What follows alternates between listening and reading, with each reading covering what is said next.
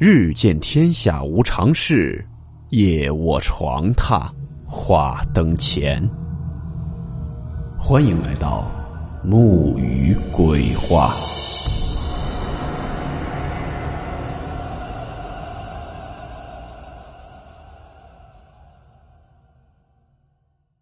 大家好，我是木鱼。今天的故事由听友鸭舌帽投稿分享。故事名称：穿戏服的女人。温馨提示：本故事含有未经证实的内容和边缘化知识，部分内容超出普遍认知。如感到太过冲击自己的主观认知，请大家当做故事，理性收听。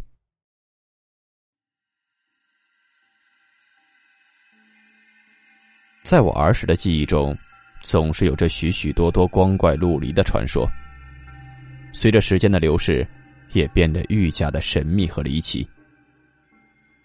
因为那座小山村的偏远和闭塞，娱乐活动又少之甚少，所以每天晚上听老人们讲故事，变成了儿时我们最喜欢的事情。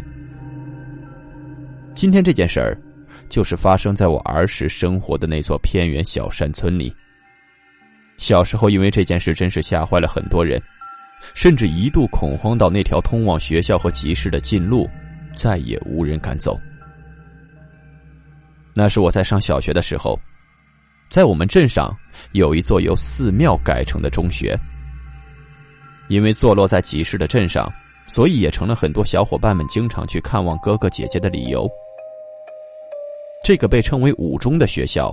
收纳的都是被筛选之后成绩不好的学生。当地村民们也觉得早早的辍学，还不如在学校里再混几年。抱着这样的态度，可想而知，大家对这座学校的硬件和软件设施根本就不放在心上。其实说也奇怪，我虽然也曾去过那里无数次了，但是至今回忆起来，却总是感觉一片混沌。似乎感觉是一个虚无缥缈的梦一般。不过还是依稀的记得，这个学校处在镇子的最高位。每次进校门的时候，要上一个长长的大坡才能看见校门。而所谓的校门，其实就是典型的黄土高原上用土垒成的一个墙而已。因为年久失修，土墙很多地方都塌掉了。唯一让人觉得能略显神圣的。便是经过岁月洗礼依旧不倒的寺庙的大门楼，但也被用白石灰涂掉了名字，取而代之的是“第五中学”四个大红字。以前每次周末去给姐姐送饭的时候，看着坍塌的土墙和特别高大的门楼，我的心里总是感觉毛毛的。而学校里面也大概保留了寺庙之前的样子。学校的正中央长着一棵特别大的柳树，教室也是以前供奉神像的地方改装的，所以都是一些吱吱呀呀的木门。再往后走就是操场，操场的旁边就是一个特别大的戏台子。逢每年的祈雨时节，都会请来戏班子来学校唱大戏，外面唱着戏，里面学着习，甚是讽刺。当时我姐姐的同学紫娟。因为父母外出打工的原因，也就只能住校。但是当时环境设施特别差，住校的孩子都是打通铺，睡在学校各个奇奇怪怪的无用的房子里。而紫娟，就睡在戏台子后面的房间里。几十个女孩子挤在一起，每到晚上，有些胆子大的女孩就讲起鬼故事，甚至说有人在这个戏台上曾经上过吊。吓得本来就胆小的紫娟捂着自己的耳朵蜷缩成一团。那是一个夏天的周末午后，像往常一样，学校组织大扫除，打扫完卫生，大家就可以回家过周末了，所以学生们都干劲十足。紫娟也是一样，她和几个女孩子被分配到打扫戏台子。就在紫娟打扫戏台一角的时候，发现角落里有一大堆黄土。扫了几下，还是软软的黄土。于是紫娟洒了水，又扫了几下，发现了一个小窟窿。他以为是老鼠洞，就准备用黄土填回去。正当他要用黄土堵住洞口的时候，紫娟发现洞里似乎有一条红绳。他找来树枝，轻轻一勾，从洞里拉出来一个红色的、用丝绸缝的一个特别漂亮的锦囊。打开之后，发现里面有一撮头发。看着这个红色精致的锦囊，紫娟偷偷的塞进了自己的裤兜。但也就是这个锦囊，差点要了她的命。打扫完卫生，紫娟收拾了一下东西，便往家里赶。那个时候，从镇上通往我们村子有一条小路，虽然近，但是一路上都是苹果园和废弃、长满一人多高的草。大人们经常叮嘱我们不要走这条路。以免遇到蛇。但回家心切，紫娟每次都是抄近路回家。那次也一样。一路上除了看到几个农民在除草，便什么人影也看不到了。除了自己的脚步声，就是知了的叫声。正当紫娟走到两边都是一人多高的杂草地时，紫娟远远的看到一个穿着戏服的女人。站在路中间一动不动，吓得紫娟站在原地，不知是往前走还是往后退。时间一分一秒的过去，紫娟的泪水在眼眶里不断打转，只能一步一步的往前挪。而那个穿着戏服的女人，依旧面带微笑的，一动不动的站在那里。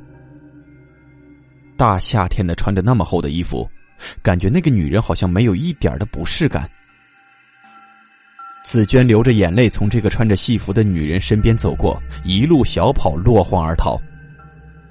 在拐角的路口，紫娟回头看了一眼，发现那个女人依旧站在那里一动不动，似乎就像是一个假人。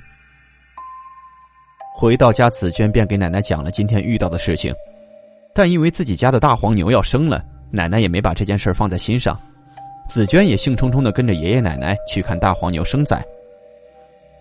那一晚，紫娟觉得异常的累，便早早的和爷爷奶奶一起睡了。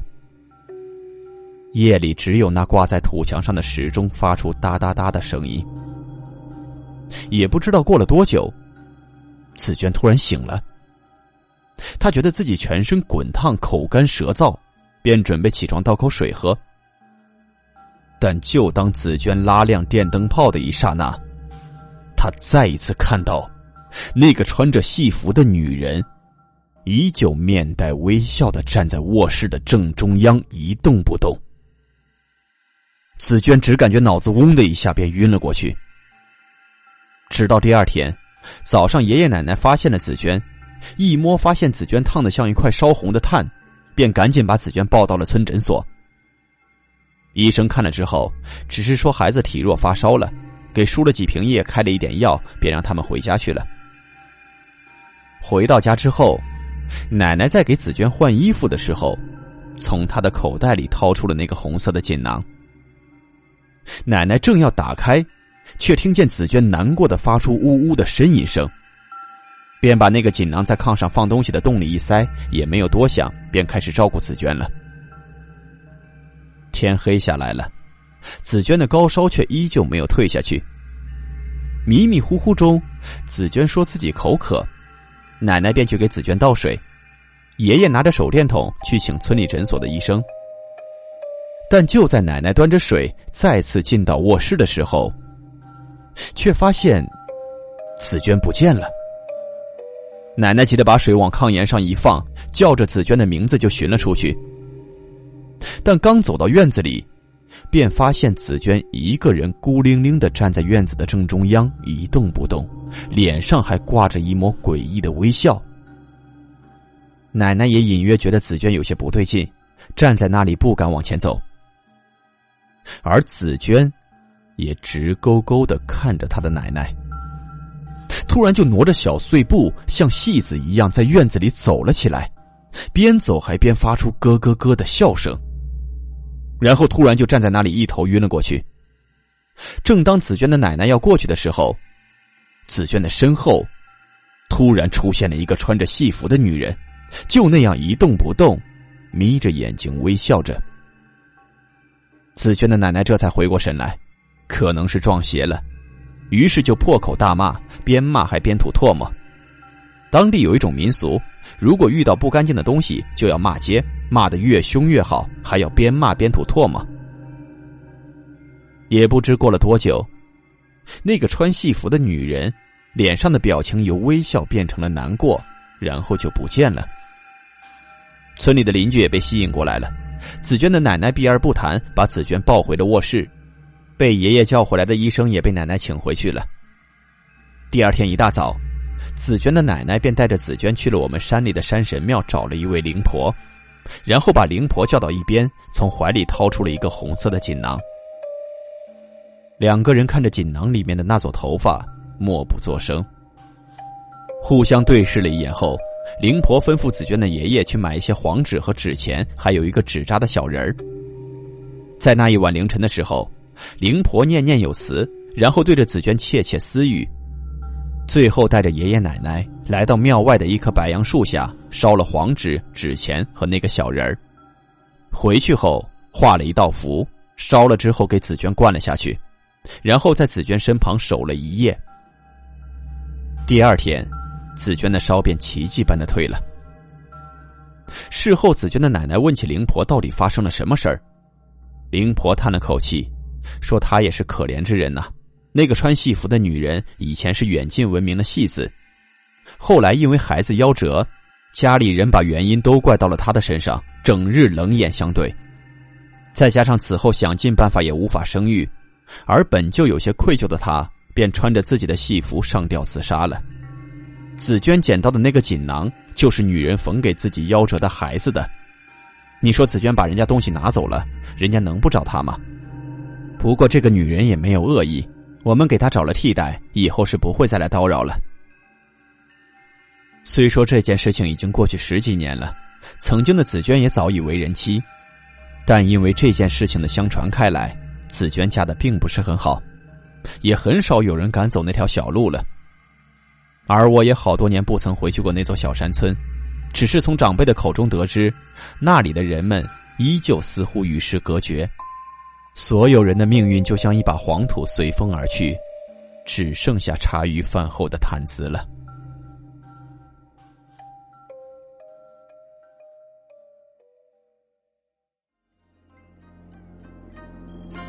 好了，我们今天的故事到此结束，祝你好梦。我们明晚见。